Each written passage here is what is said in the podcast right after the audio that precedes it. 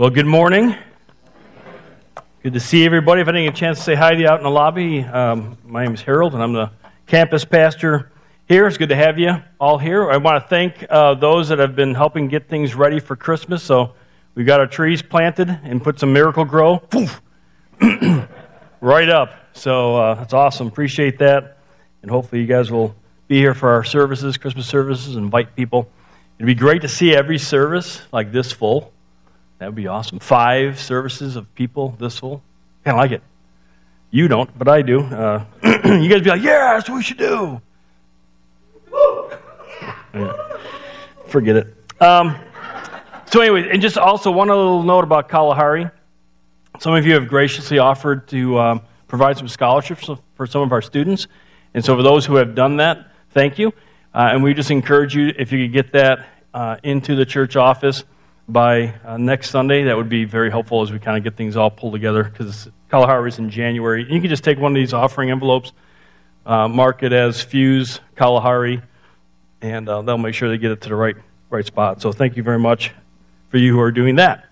Well, last week, I made the statement that out of all the people who have made an impact in your life, Jesus Christ is the one who has probably made the greatest impact in your life in my life. Why do I say that? Well, because all of history, including your history and mine, is all gauged on or based off of Jesus Christ. So you have BC, before Christ, right? You have AD, after Christ.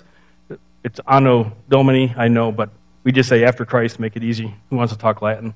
Um, you also have, uh, now you have the BCE, which is before Common Era, and, and CE, which is the Common era which they tried to, to, do to try to get away from using Jesus' name.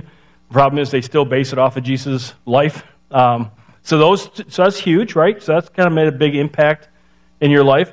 the other thing that's probably made a huge impact in all of our lives is the fact that, especially we are in the Western civilization in the United States, is the change in how people viewed different individuals. So, before Christ, uh, children and women uh, the poor, slaves, were all considered property. so those that had the power and the wealth controlled what everybody else did, and they saw these different individuals as property, and they dealt with them as property. After Christ, when Jesus came, and then as the church grew, this whole idea of, wow, we're all created in the image of God. We're all equal before God. Children, women, uh, the poor, and, and slavery. I mean, that was because of Christianity that slavery was gotten out of the way. And within a hundred years, our country was able to get rid of that awful thing. There's still slavery in the world today. There's always been slavery in the world. There's still slavery going on today. Um, but Christianity, and even those that are, like, for instance, uh, uh, human trafficking, which is a nice way of saying sex slaves. No, Christians are at the forefront of that, trying to stop that.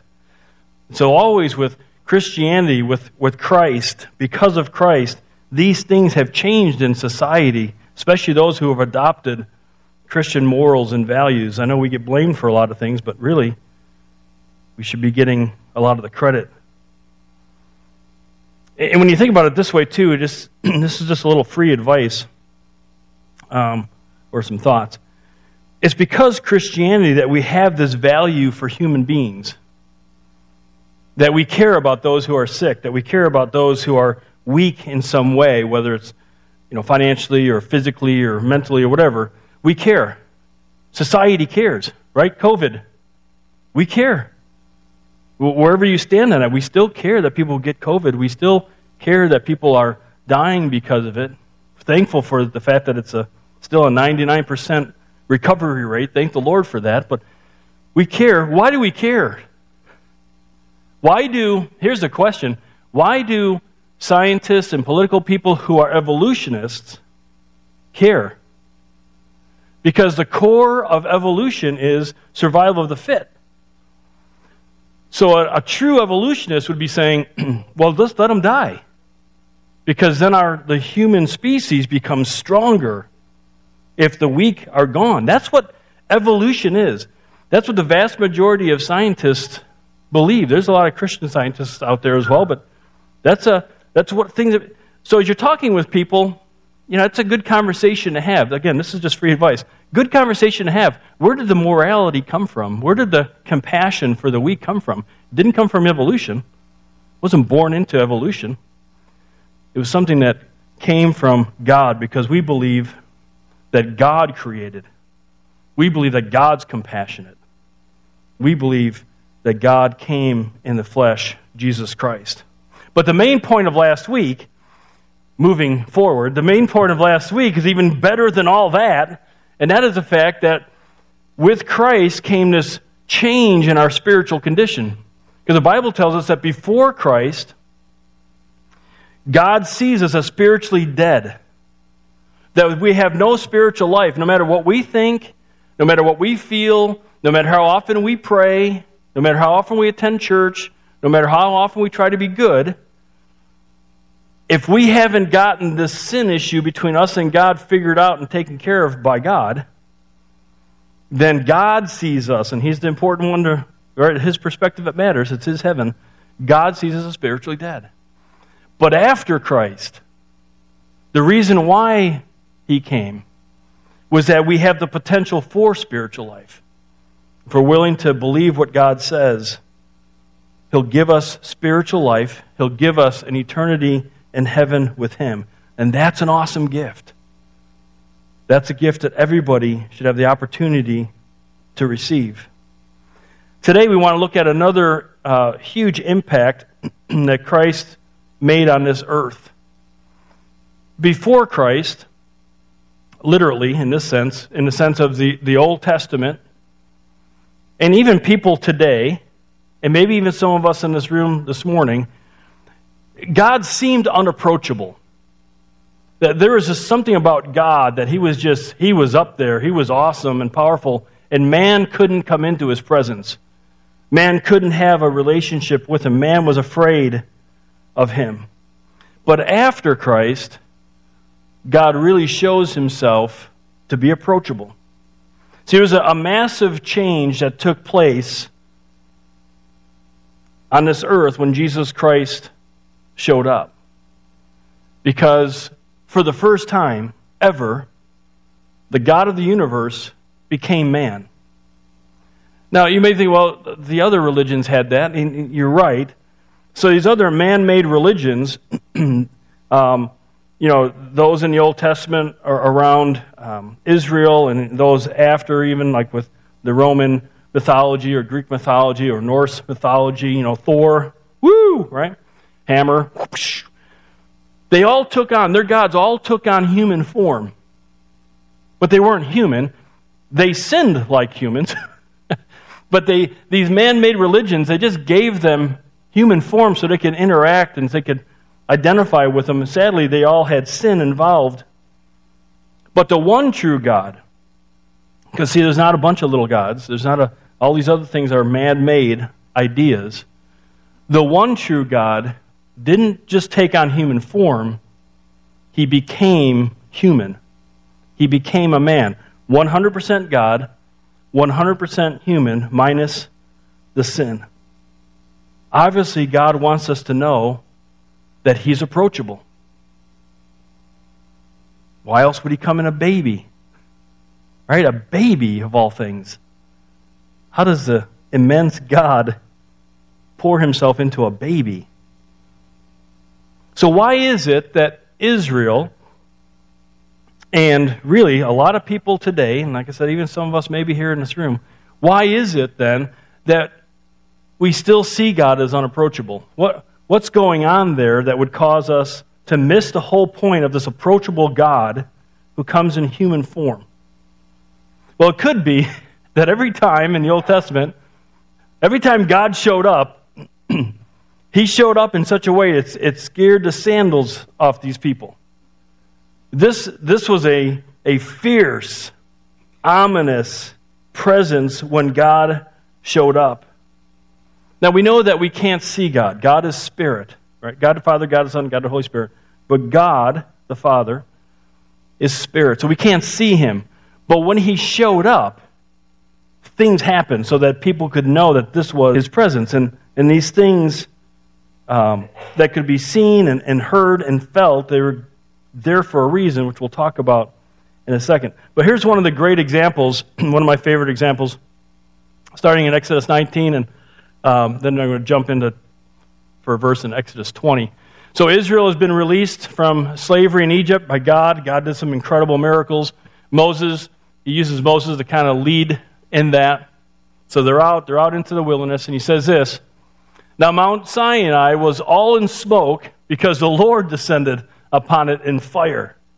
And its smoke ascended like the smoke of a furnace, and the whole mountain quaked violently. Can you imagine being those people standing around that mountain and seeing that happen? When the sound of the trumpet grew louder and louder, Moses spoke, and God answered him with thunder. The Lord God, uh, the Lord came down on Mount Sinai to the top of the mountain, and the Lord called Moses to the top of the mountain, and Moses went up. And all the people were like, "No, Moses, don't go up there." Then the Lord spoke to Moses, "Go down, warn the people, so they do not break through to the Lord to gaze, and many of them perish. Also, let the priests who come near to the Lord consecrate themselves." or else the Lord will break out against them. Moses said to the Lord, The people cannot come up to Mount Sinai, for you warned us, saying, Set bounds about the mountain and consecrate it, kind of set it apart.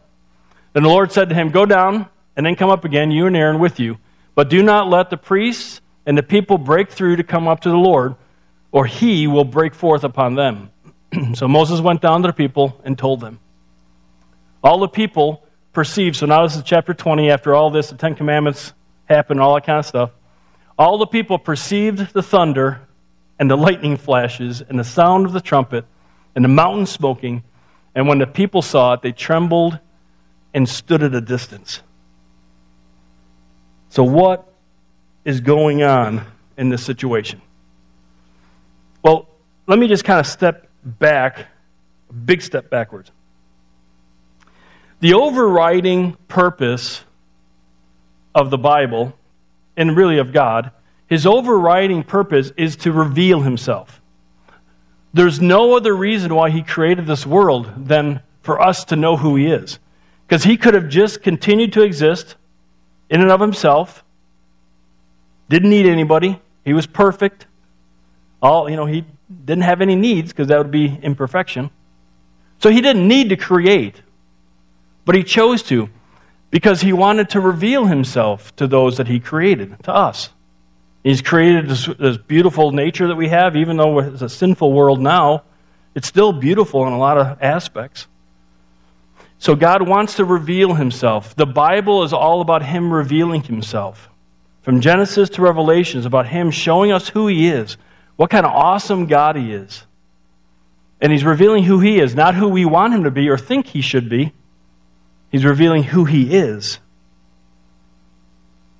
We call this progressive revelation. So, for instance, Abraham knew some things about God. Moses knew more than Abraham. King David knew more than Moses and Abraham. The apostles knew more about who God was than David or Moses or Abraham.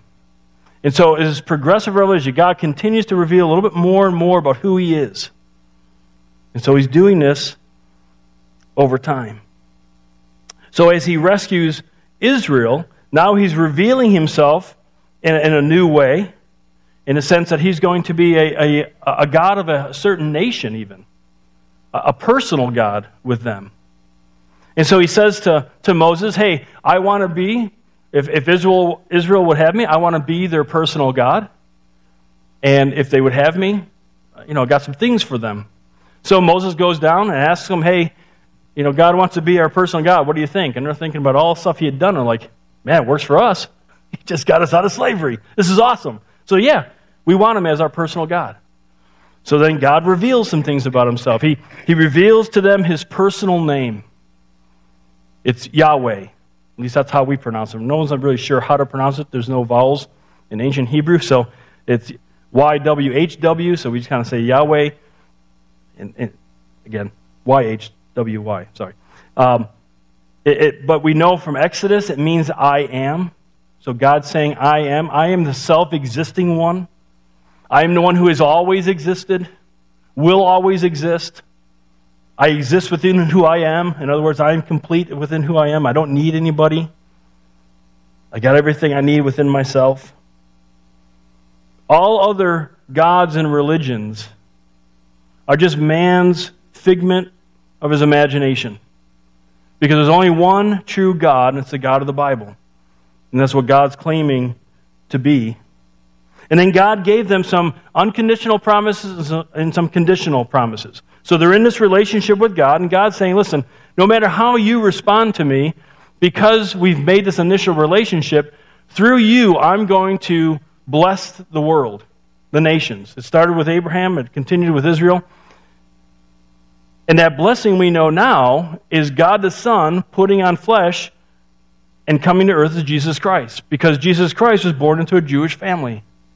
To die not just for the sins of the Jewish people, but to die for the sins of all people. So in that, we're going to have this massive blessing because of the Jewish nation. Some people wonder why people support the Jewish nation so much. That's one reason. because God sees them as a special in a special relationship with him. Then he gives a conditional relation or conditional promise, and he says this: Hey, if you guys do life the way I say you should do it, which by the way is the best way to do life, because God is the one who created life and understands what the best way is to do life. If you do life my way and for my purposes and accomplish my mission, I'm going to bless you. I'm going to give you everything you need to accomplish that. If you stop doing that, if you start doing life your way, and you want to continue to destroy your life doing your life your way, because that's what happens when we do life our way. We end up destroying it. I'm not going to give you what you need except for a discipline. kind of like a good parent would do with the child who, di- who disobeys, right? We discipline our children, right? Okay, let's make sure we are. Because we don't want to have adults who are spoiled brats, because that's the worst, scary thing in the world. I've seen it. Anyways, moving forward. But God is a good father, so He's going to discipline. And what he's going to do is he's going to discipline them to hopefully bring them back to doing life his way, for his purposes, for his mission, so he can continue to bless them. Because God's not going to bless us with things that are going to destroy us or help destroy us. He's only going to bless us with things that are going to bring us life and grow. So, up to this point, Israel has seen God do some incredible stuff. You'll have to read it for yourself, but God does some incredible miracles shows himself to be an incredibly powerful God, defeating all the supposed gods of Egypt. And so this picture of him kind of sticks in Israel's mind and has stuck in the minds of people today that God is a scary God. Because when he shows up, like he did here in Exodus, it's on a whole other level. So God shows up in thunder and lightning, fire, an earthquake. It's just rumbling as he talks. And throughout the Old Testament, he's, he's revealing himself in this way. If you read through the Old Testament, you'll see time and time again, whenever he shows up, or whenever people are talking about who he is, they reference this kind of thing. But here's the deal even after Jesus, this is how he's described. Look what it says in Revelation. So this is John, the Apostle John, after Jesus Christ is gone. John the Apostle He's seeing into our future, even at this point, and he sees the throne room of God. And it says, from out from the throne come flashes of lightning and sounds and peals of thunder. And there were seven lamps of burning uh, fire burning before the throne, which are the seven spirits of God. And before the throne, there was something like a sea of glass, like crystal. In the center and around the throne, four living creatures full of eyes in front and behind. So this is John seeing into the throne of God. We don't quite understand all of it, and us guys on Thursday nights, the men's Bible study, we're going through Revelation and kind of having our minds blown, and this is about what is going to be happening in the future, and just what it looks like, evidently, and from John's perspective as to what heaven looks like. The key point there is the fact that still today, and when we eventually get to heaven, when we see the presence of God, that's what we're going to see. Because in the presence of God, there's this power, awesome power. In other words, there isn't a God of the Old Testament and a God of the New Testament. So there's some who argue there's a God of the Old Testament. He's a God of judgment. He's fierce. He's angry. He kills people just at a whim, just wipes them out. Nothing saying that for thousands of years these people disobeyed him and there's judgment that he can do because he's God, but whatever the case, they just see God as a, a God of judgment in the Old Testament. But then in the New Testament, there's this God of love. As if Jesus never spoke against sin. As if Jesus never said, hey, there's going to be judgment for sin, but it's God of love. God is the same yesterday, today, and forever.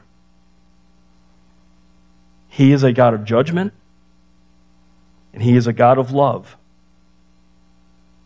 The reason for that is because God has operated in different ways at different times. Still the same God. In fact, in the Old Testament, there are demonstrations of God's grace, His mercy, His love. In the New Testament, there's demonstration of His judgment against sin. In fact, in Hebrews chapter 1, verses 1 and 2, this is this idea that God works He's the same God, but he works at different ways in different times. He said, God, after he spoke long ago to the fathers and the prophets in many portions and in many ways, and that just basically means in the Old Testament, he spoke through miracles, he spoke through dreams, he spoke through visions. Sometimes he spoke verbally, right to somebody. In these last days, he has spoken to us in his Son. So, last days, he's talking about since Jesus came, he spoke to us through Jesus Christ, God the Son, also through his Word, the Bible whom he appointed heir of all things, through whom also he made the world. Jesus, God the Son, was the word that was spoken that created this world. So why does he why does he do this? Why is he showing himself in this way in the Old Testament? What's with the thunder and the lightning and the fire and the earthquake? Well, God in the Old Testament, again, He's revealing Himself, right? Progressively. And so in the Old Testament, even though He did all these other things, the love and the mercy, what He's trying to get people to focus in on, Israel and everybody else, including us, is that He is a, a God that is awesome, that He is a God that is powerful, that He is a God who has a standard of perfection that nobody can ever attain and to step into his presence, to try to do that, because of our sin, we would end up dying. We can't enter God's presence if we have sin in our lives in the sense of, of who we are. Again, last week we talked about the fact that we're spiritually dead. And so he's trying to get across that number one, God's holy. We've talked about this quite a bit. God is holy. That, that means he is separate from, from mankind. He is perfectly sinless. There is no sin in him.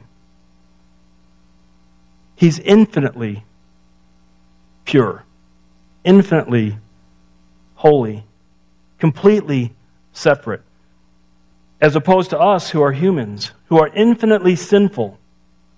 Why do I say that? Because our sin is against an infinite God. And so then our sin becomes infinite. There's no way in the world we can get rid of that sin which separates us from God. We can't be in God's presence without that sin being taken care of. God is just, He's a good judge. We love good judges. We, again, talk about this quite a bit, but I think it's a great point. And if you're tired of hearing it, write it down on a piece of paper and share it with other people. We want good judges, right? When people go against the law, when they break the law, we want a judge to say, no, that was wrong, and now you're going to be sentenced. And when judges don't do that, we're like, what's up with that judge? How did that judge let those people off? They committed, you know, they committed a crime. Well, God is a good judge. He's just. So he's going to deal with the sin. And we want him to do that.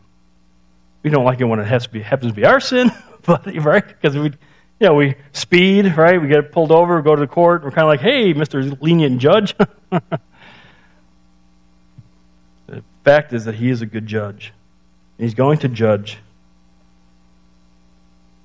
Again, God did show his grace.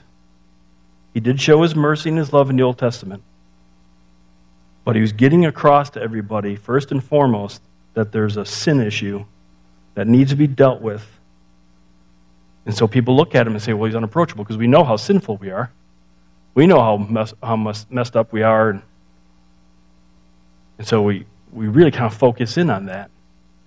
In fact, by the time Jesus came, the religious leaders wouldn't even pronounce or try to pronounce Yahweh, the personal name of God. So God gives them this personal name. You can call me this, but they're like, oh, no, no, you're a God of judgment. So I don't want to say it wrong. Because if I say it wrong, I'll say it in vain. And if I say it in vain, you're going to judge me. And so they wouldn't even say it. And when Jesus comes, he says, oh, yeah, by the way, uh, Heavenly Father. And they're like, what's he doing? I mean, we've used Father a couple times in the Old Testament, but you can't call God Father. This is a Father that has a sense of intimacy about it. You can't call God that. And then Jesus t- takes one step forward and says, Oh, yeah, and by the way, all you who are followers of God, you can call him Father too. And that just freaked them out.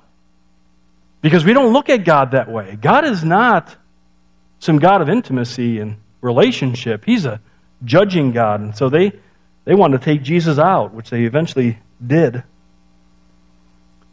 So, Israel, like many people today, they, they see God as scary, as unapproachable. And then comes Jesus Christ. God continuing to reveal more about who He is. He steps back into time and space, literally in person. No lightning, no thunder, no earthquakes. He comes as a human child. What's more approachable than a human child? Most little kids like people around them, for the most part. I mean, there's some kids that think a little crabby. And through the life of this child who grew to be a man, and through his death on the cross, we see in a more clear way that maybe the Old Testament, his love for us, his mercy, and his grace. Look how Matthew presents his arrival. It says, Now the birth of Jesus Christ was as follows. When his mother Mary had been betrothed or engaged to Joseph, before they came together, so in other words, before they were involved sexually, she was found to be with child by the Holy Spirit. And Joseph, her husband, being a righteous man, now righteous, we got to understand something. This is the Gospels are kind of viewing things from an Old Testament standpoint. When the Old Testament declares somebody righteous, we know from Abraham that when God says you're righteous, it means you are right with me. Okay, you are good to go with me. In other words, they've placed your faith on what God's doing in the Old Testament. And so Joseph was considered by God a righteous man. He was good with God. And not wanting to disgrace her, planned to send her away secretly.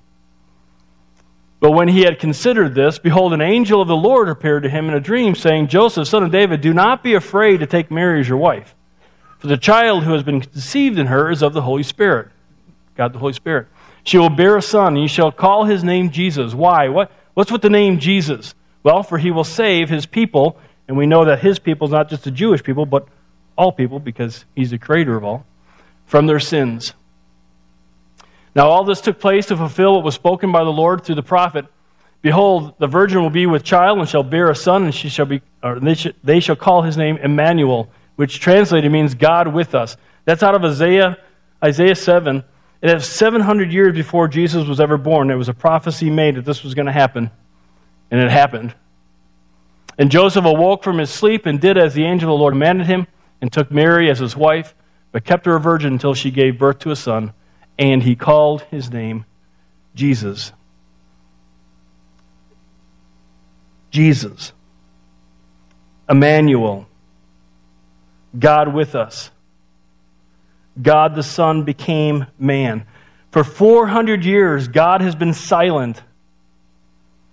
Nehemiah, which chronologically is the last book of the Old Testament, after that, God didn't speak again to Israel, to anybody. He was silent. And then the next thing you know it, the angels say, Hey, God is here in person, literally in the flesh. Jesus Christ, 100% God, 100% man. The only way he's not like us is that there's no sin in him because he's God. The author of Hebrews says this in Hebrews chapter 1. It says, In the Word, God, I'm sorry, John 1.14. I'll get to Hebrews in a second. And the Word, which is God the Son, became flesh and dwelt among us, and we saw his glory. Glory is the only begotten from the Father, the same glory, in other words, as God the Father, full of grace and truth. Now, when you see the word glory, it's another way of basically saying God's revealing himself. And so God reveals himself to us through Jesus Christ. The same glory as God, the same person as God. Now, Hebrews says this And he, speaking of Jesus, is the radiance of God's glory and the exact representation of God's nature and upholds all things by the word of God's power. So he's the, he's the radiance, kind of like the sun when we ever see it. When the sun's out, we see the radiance, right? The shining forth of the sun. And we're like, oh, that's the sun. It's the same thing with Jesus Christ. He's the radiance of God the Father. He's the one showing us who God the Father is. He's the exact representation of his nature. So, all of who God is, all of his perfect attributes, everything about who God is, Jesus Christ is, because he's God. So, do you want to know who God is? If you do, look at Jesus. Read about Jesus. Because Jesus is just showing us what God looks like in the flesh. Again, God of judgment, but also God of love, mercy, compassion. Old Testament, New Testament. Jesus is just showing us his mercy, his love, his compassion, but also speaking of his judgment. And one day we'll see that someday in our future. But Jesus, there's, there's something special about that name. What's, what's so special about Jesus?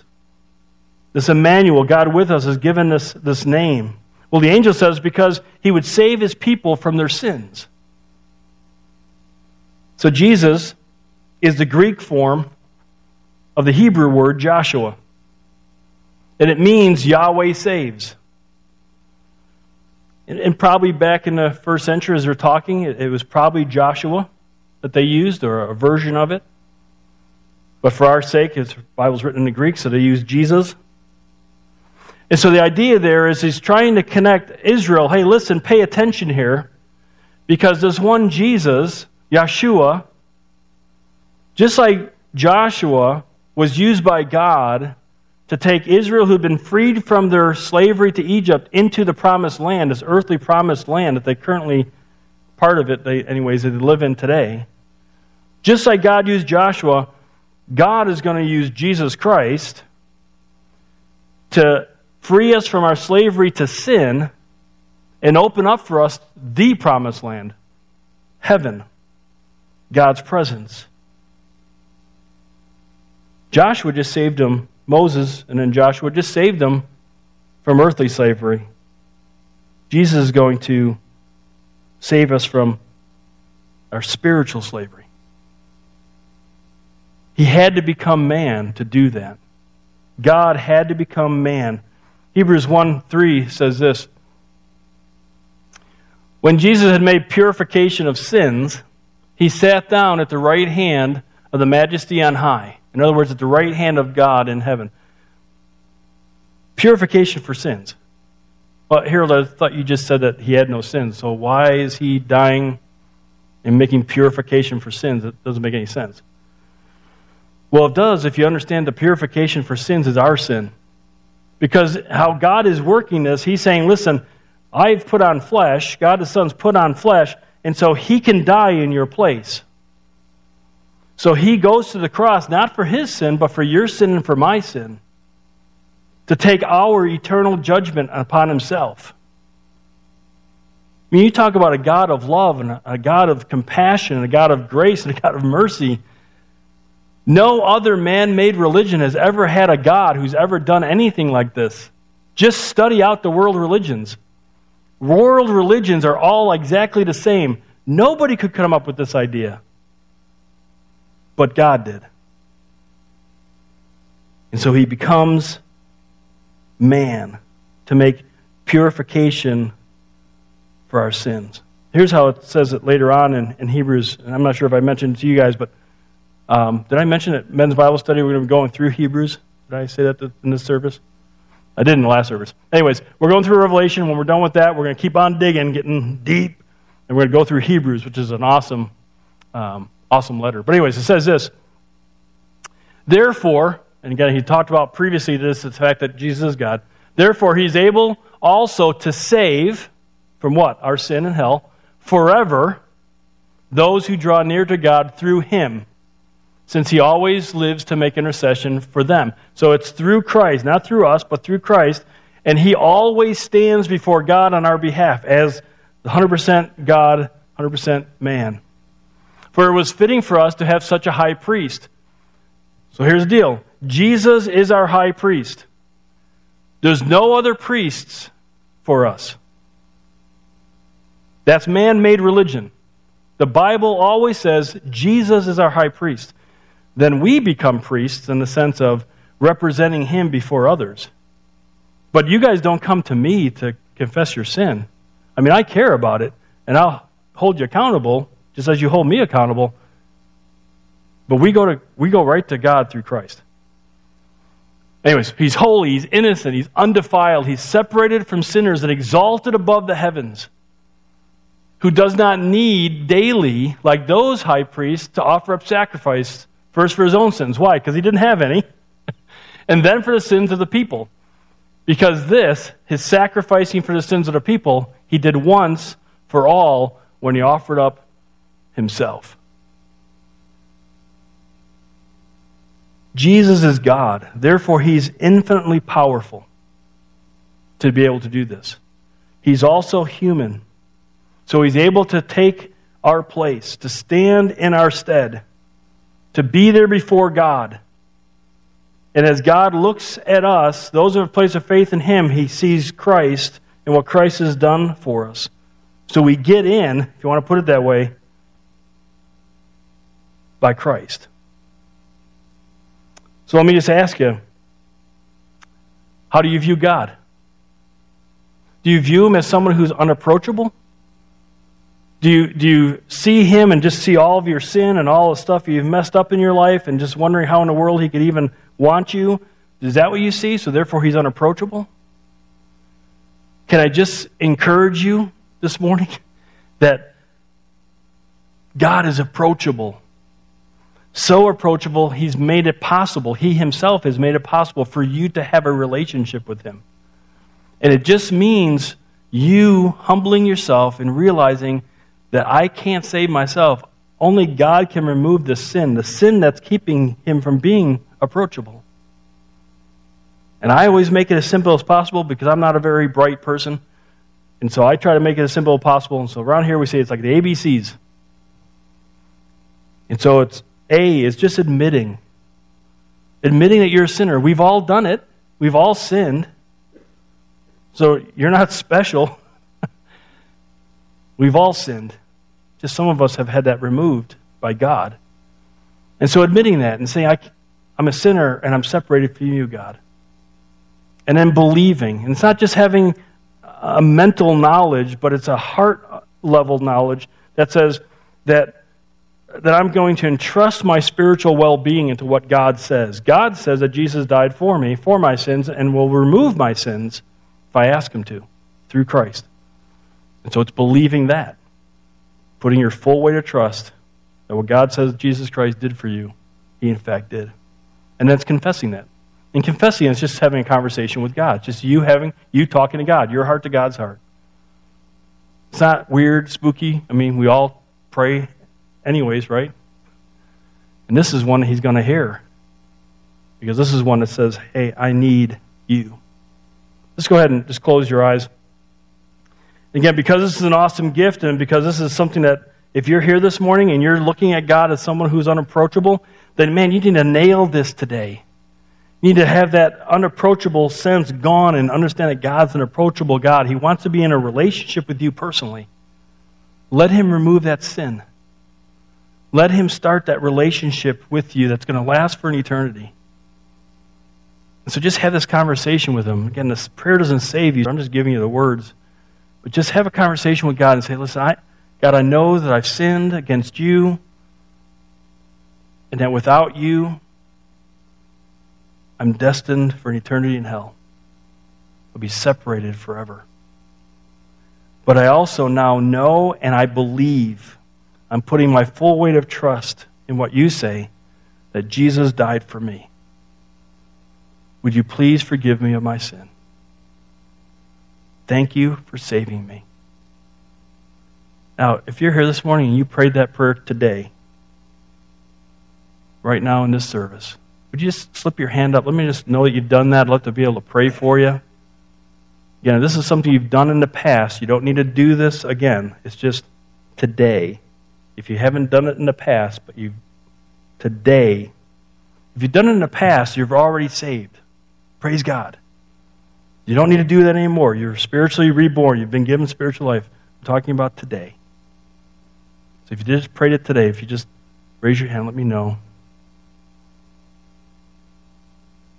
Saw one hand earlier. Anybody else? I don't want to. Have to get up kind of high because I don't have good eyes. Heavenly Father, thank you for the. Uh, the gift that you've given us the gift of salvation through faith in Jesus Christ. I thank you for the hand that I saw of one who I pray truly believed that and, and prayed that. I pray your Holy Spirit, as your word says, will confirm in their heart that they've done it. Lord, thank you for your love for us. Thank you for allowing us to be able to approach you and be in your relationship in a relationship with you. Pray things in Christ's name. Amen. Let me just close with one more thing.